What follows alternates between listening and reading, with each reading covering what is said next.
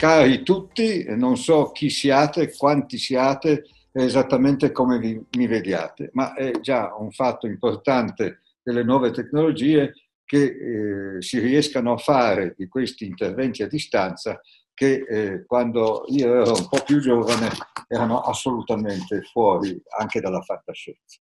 Eh, quindi in realtà noi parleremo oggi proprio delle cose di questi giorni, di questi momenti.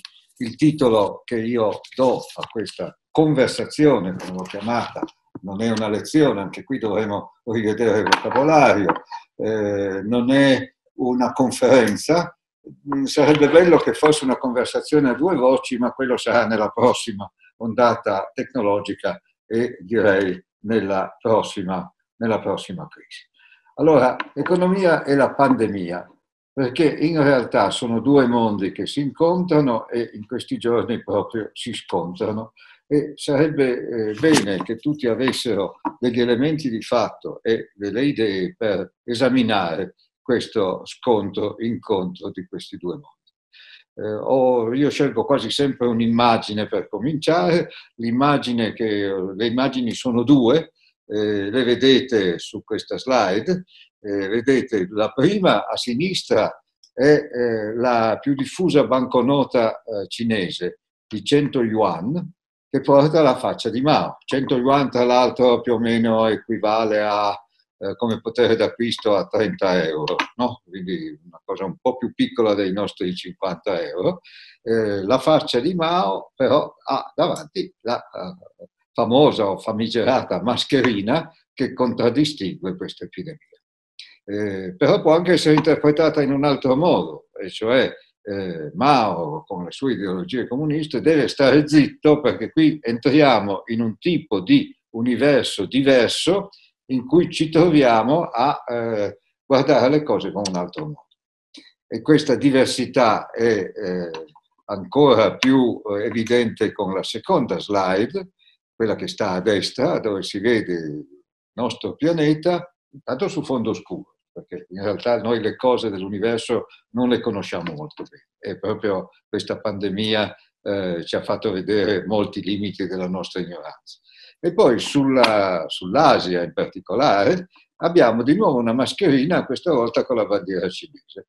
Questo perché, eh, che si dica quel che si vuole, ma i cinesi eh, su questa cosa della pandemia sanno di cosa parla. Eh, proprio oggi, giorno in cui vi parlo, che è il 19 eh, marzo, giorno di San Giuseppe, in Cina non ci sono stati contagi interni ci sono stati 34 contagi connessi con viaggi di ritorno dall'estero. Ecco, quindi questo dà un'idea, da un lato, della preeminenza cinese in questi campi, eh, dall'altro del tipo di problemi che si pongono al di sopra dell'economia da una parte, ma anche al di sopra delle nostre eh, conoscenze sul, sul, mondo, sul resto del mondo. Andiamo a cercare di capire eh, questa pandemia.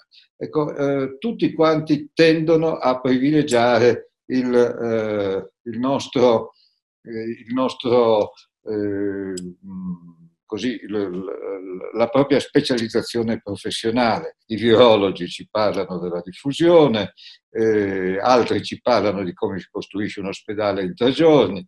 Eh, tutto bello, ma in realtà la pandemia come tale non è semplicemente un fatto eh, così piovuto dal cielo, ma è il risultato di tre tipi di sconvolgimenti che si sono, oggi diremmo, abbattuti, ma che hanno interessato il nostro modo di vivere negli ultimi dieci anni con un'accelerazione molto forte negli ultimi due. Il primo è lo sconvolgimento del nostro modo di produrre, eh, il brusco tramonto dell'industria eh, tradizionale, quindi c'è la linea di montaggio, ciascuno al suo posto, deve fare una certa operazione piuttosto piccola in un tempo, eh, in un tempo molto preciso, eccetera, eccetera. Non deve prendere nessuna iniziativa, deve semplicemente seguire, diciamo che diventa un, eh, un attrezzo in più della macchina eh, e questo è eh, il risultato. Quindi abbiamo un'organizzazione di tipo regimentale, con una gerarchia interna eh, molto precisa e molto, minuziosa.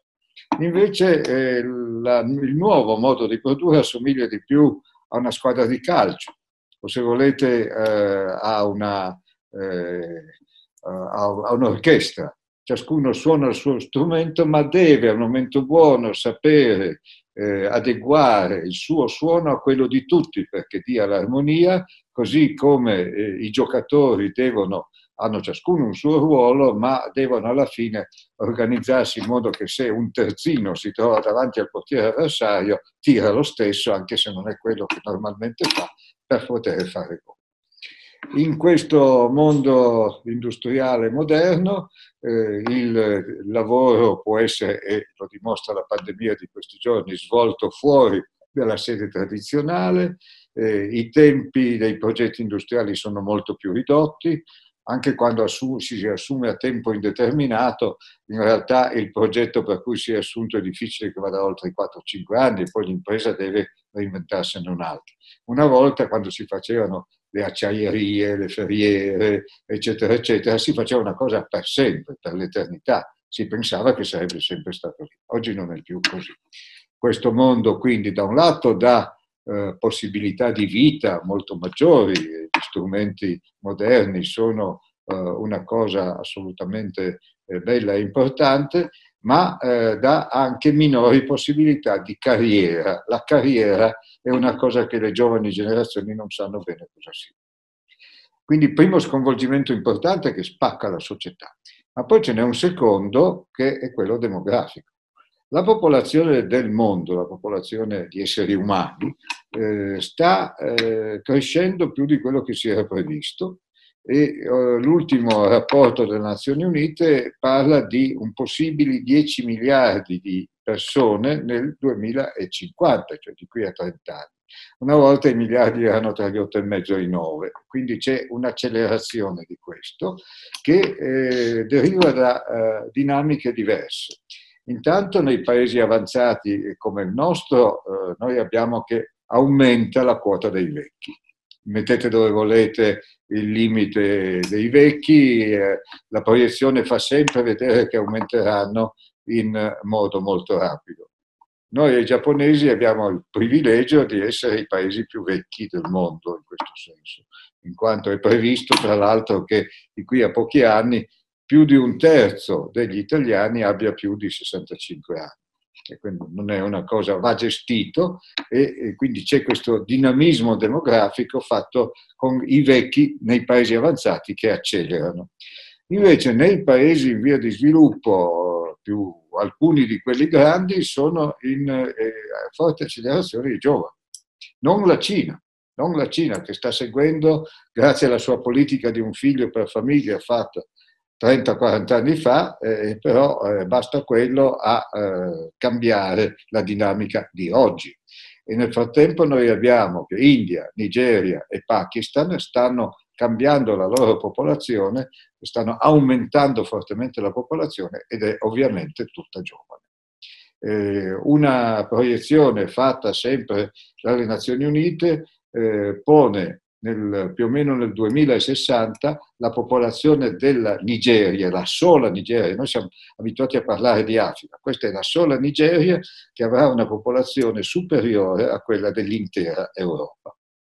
Eh, e poi tutto questo naturalmente dà origine da un lato a eh, movimenti migratori, paesi dove la popolazione scoppia, dove poi i cambiamenti climatici rendono difficile la vita, diventano anche i paesi da cui la gente scappa e poi dall'altro dagli squilibri generazionali. Dei paesi che hanno molti vecchi tendono inevitabilmente, al di là di quello che può essere il buon volere delle singole persone, a dare più spazio agli interessi dei vecchi.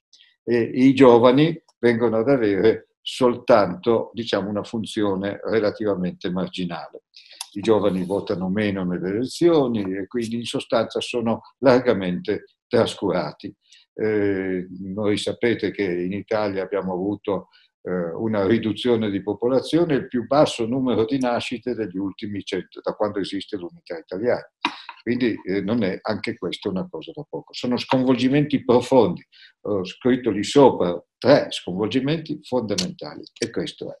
Il terzo è lo sconvolgimento climatico e ambientale, eh, dove noi vediamo eventi meteorologici estremi, ormai da noi si parla tranquillamente di cicloni. Non è vero che siano proprio cicloni in senso meteorologico, ma sono sicuramente delle grosse tempeste che caratterizzano il nostro panorama eh, meteorologico, eh, non soltanto quindi che diventa così eh, più caldo in maniera uniforme, anzi in alcuni posti può anche diventare un po' più freddo, ma abbiamo eventi eh, meteorologici molto più forti del passato. Il vento soffia più forte, eh, le nuvole sono fatte in maniera diversa, l'Atlante mondiale delle nuvole ha trovato una, almeno una cinquantina di tipi di nuvole nuove negli ultimi 4-5 anni.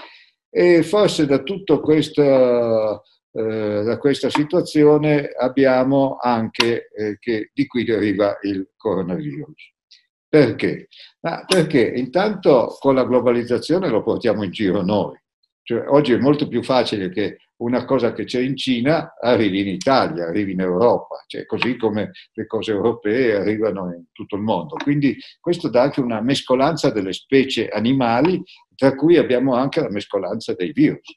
E allora, perché questi virus impazziscono? Ma chi lo sa? Non, questa è la vera domanda a cui i virologi non sanno bene cosa rispondere. Cioè, eh, ci, ci troviamo di fronte a una situazione di eh, cambiamento rapido, senza regole, in cui anche il coronavirus si spaventa e quindi diventa aggressivo e quindi fa delle cose che un tempo non gli sarebbe stato possibile di fare e, e poi ha questa aggressività nuova dentro di sé. Il coronavirus lo conoscevamo da molto tempo, questa è una variazione che risente di questi cambiamenti.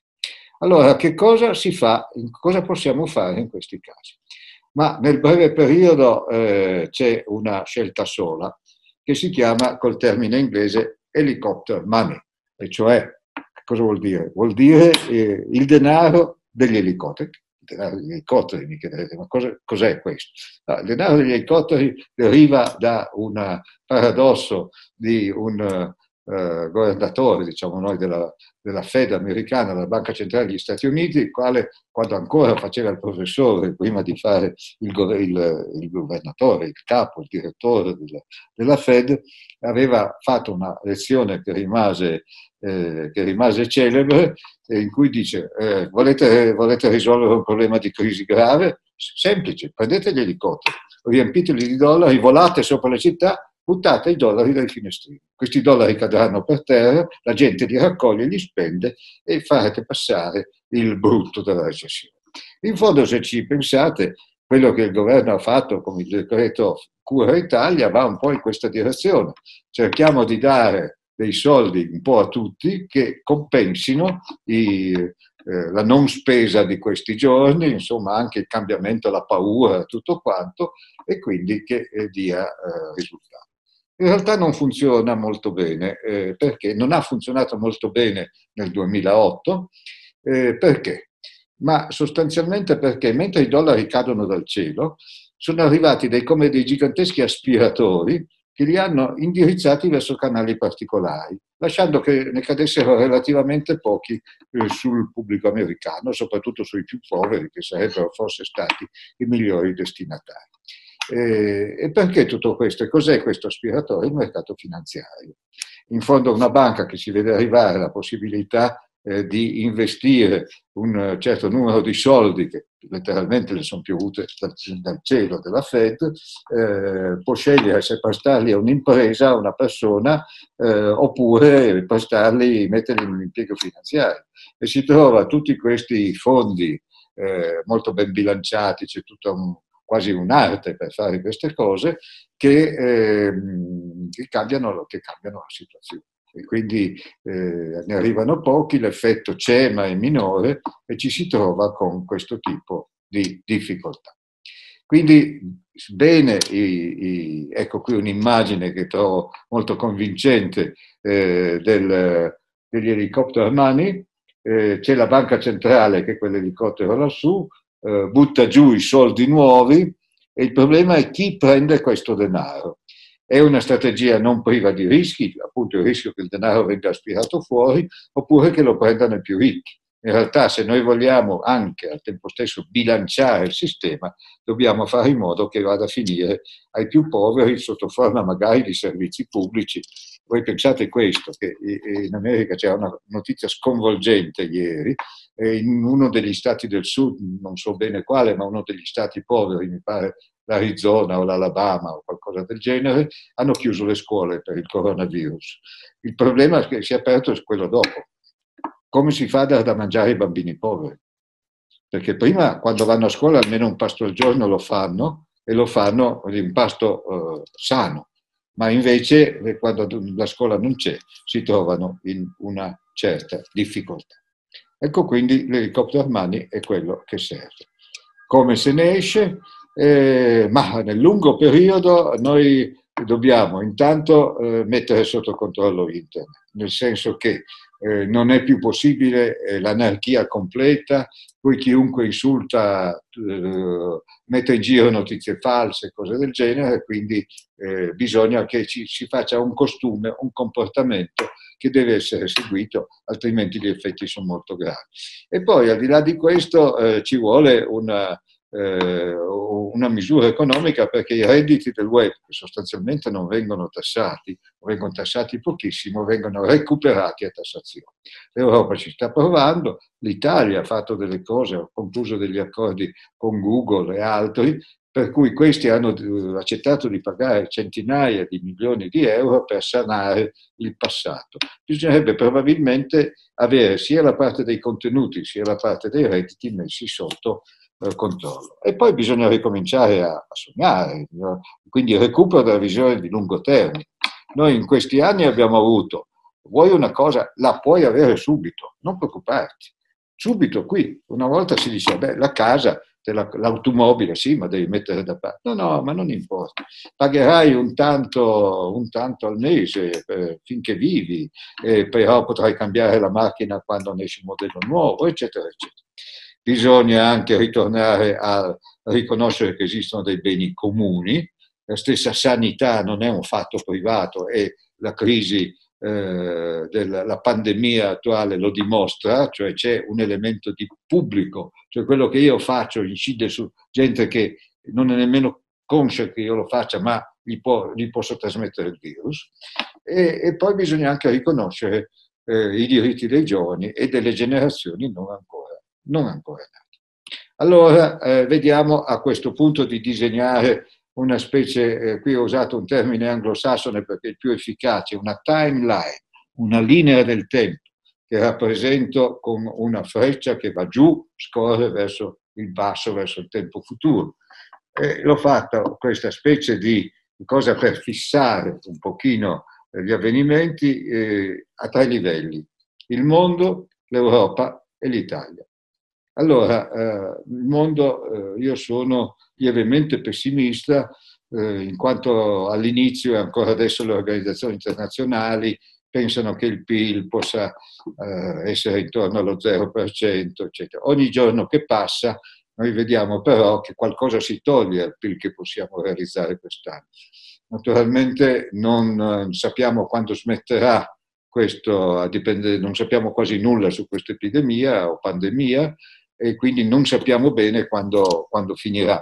Ma se eh, il picco del coronavirus finisce entro l'estate e ha una possibile recrudescenza poi in autunno, il vaccino non, è, non sarà disponibile proprio all'inizio dell'autunno, penso alla fine dell'autunno, inizio inverno, allora eh, noi avremo un freno maggiore, cioè meno 0,5, meno 1,5 è un'ipotesi ragionevole su cui si può eh, lavorare.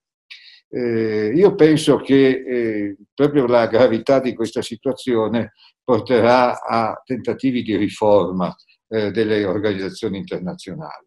Eh, molte delle cose in fondo abbiamo visto l'Organizzazione Mondiale della Sanità, ha detto molte buone parole, ma di fatto non ha poteri, eh, forse invece ci vuole un coordinamento diverso. Il Fondo Monetario ha offerto eh, eh, centinaia di miliardi di dollari, però eh, così in maniera eh, molto generica per il momento, chissà quando saranno disponibili. Insomma, tutte queste organizzazioni eh, devono eh, probabilmente cambiare, avere da un lato più potere, dall'altro meno interferenze dagli stati nazionali. Forse tutto questo può essere simbolizzato dalla nuova moneta internazionale che abbia dentro un po' tutto, come era l'ECU prima che venisse fuori l'euro, e cioè ci siano delle quote di monete nazionali, cosa che adesso c'è già in un uh, strumento contabile eh, del fondo che sono i diritti speciali di prelievo, e si può uh, probabilmente eh, avere una Nazioni Unite di tipo nuovo, già cominciando quest'anno, da subito, perché qui eh, non, non c'è motivo di perdere tempo. E poi eh, nei prossimi cinque anni eh, io penso a un uh, programma mondiale di aiuti ai paesi poveri, cioè questo deve darci una scossa. E, e quindi dandoci una scossa deve permetterci questo programma di tipo uh, generico, più, più, nel senso più vasto possibile, eh, porti uno sviluppo più equilibrato del mondo e la gente eh, si, non abbia più da migrare per mangiare cioè per non morire di fame. Quindi ci deve essere un programma che non può svilupparsi molto rapidamente, ma almeno mettiamo in, a posto il programma. C'è un trasferimento di risorse, ci sono nostre industrie che lavorano per fornire le risorse a questi paesi, eccetera, eccetera. Tutto da discutere, tutto da guardare, ma dobbiamo evitare di avere il giorno per giorno, il mese per mese, anche solo l'anno per l'anno, dobbiamo recuperare questi orizzonti più vasti.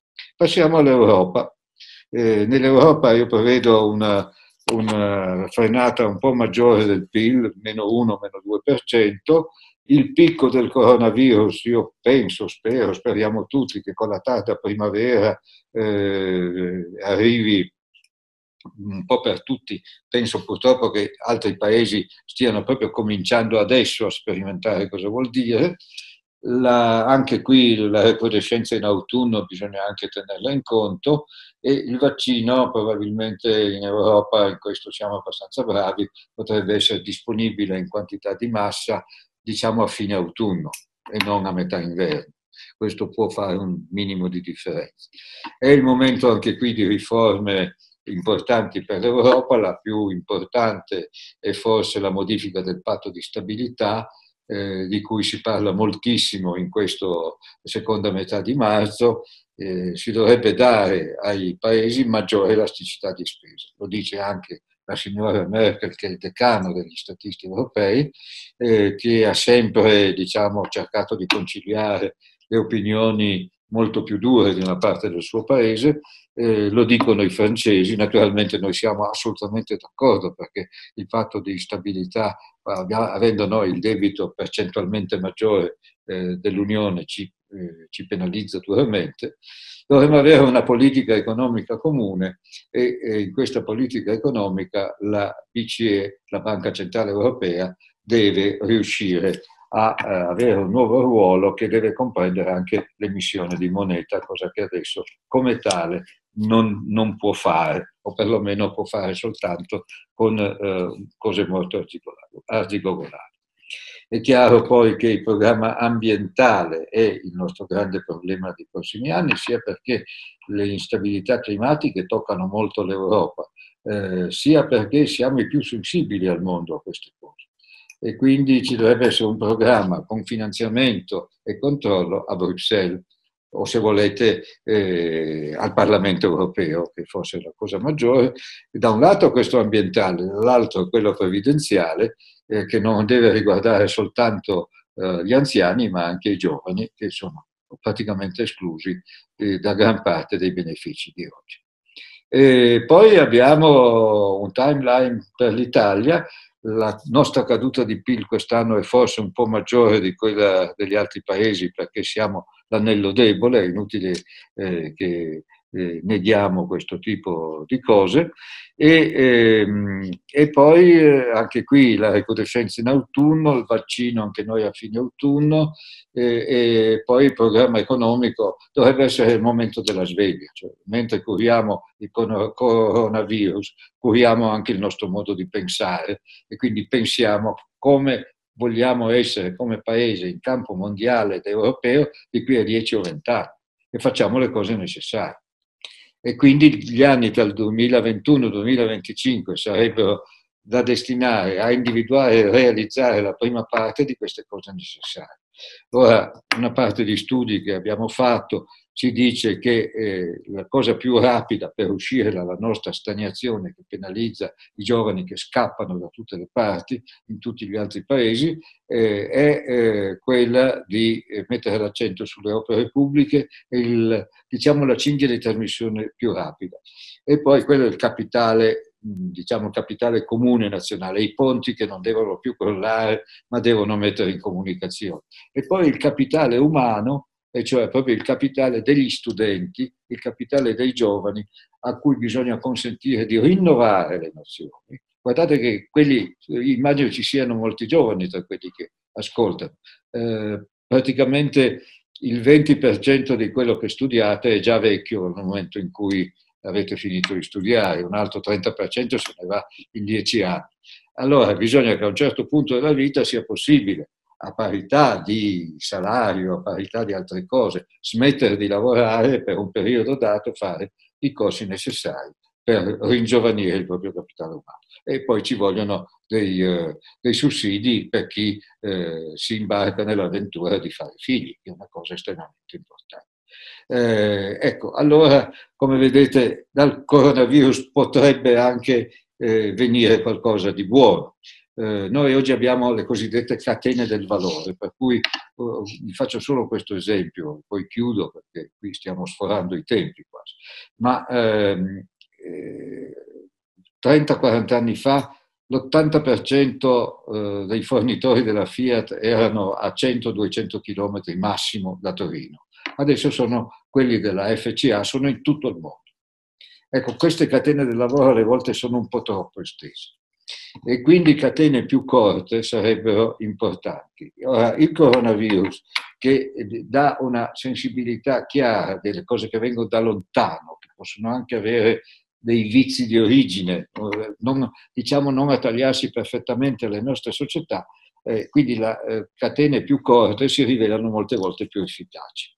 Eh, seconda cosa, ci saranno sicuramente settori toccati eh, in vario modo, in senso negativo trasporti aerei e industria aeronautica, perché eh, almeno nel breve periodo qui abbiamo tutte le linee aeree del mondo, non solo la solita Italia, che sono in grossa difficoltà, eh, perché i voli sono stati eh, chiusi, ridotti, nessuno vuole più far atterrare, far partire, eccetera, e quindi abbiamo, cominciamo a vedere dei segni di sofferenza acuta L'altro giorno il, eh, il Tesoro degli Stati Uniti ha prestato 60 miliardi alla Boeing perché pagasse i fornitori, perché non vendono più aerei, quindi ci si trova in queste difficoltà. Dall'altra parte abbiamo settori che crescono. Eh, prima linea abbiamo le telecomunicazioni, io oggi sto parlando con uno strumento che quasi certamente non esisteva un anno fa e che in questo periodo per fare conferenze, per fare cose a distanza eh, è molto importante. Poi, man mano che questi strumenti vengono perfezionati, diventerà più raro che si facciano dei viaggi soltanto per fare dei convegni o riunioni di consigli d'amministrazione, eccetera. Una parte importante la si potrà fare a distanza, come io sto parlando a distanza con voi. E la stessa cosa potrà riguardare sempre di più l'attività eh, bancaria e finanziaria. E poi io metterei anche un qualcosa di buono, di più vasto respiro, che mi sembra che si rilanci un poco il senso di comunità. Eh, ritorno, e con questo chiudo, eh, alla, eh, a quello che dicevo all'inizio, cioè quello che ci sembra di vedere è proprio che mentre c'era l'esaltazione dell'egoismo, io passo col semaforo rosso, io non lascio passare te, eh, parcheggio in seconda fila e chi se ne frega. Ecco, questa cosa qui mh, abbiamo visto proprio, secondo me, nella mia esperienza aneddotica di questi giorni, i pochi che circolano sono gentili, eh, una, si, si riconosce il solo fatto di stare in casa più o meno volontariamente, vuol dire anche riconoscere i diritti degli altri a non ammalarsi. E con questa considerazione vi ringrazio eh, l'augurio reciproco e comune di non prendersi il coronavirus e soprattutto di poter aprire oltre il coronavirus questi nuovi orizzonti. Grazie e arrivederci.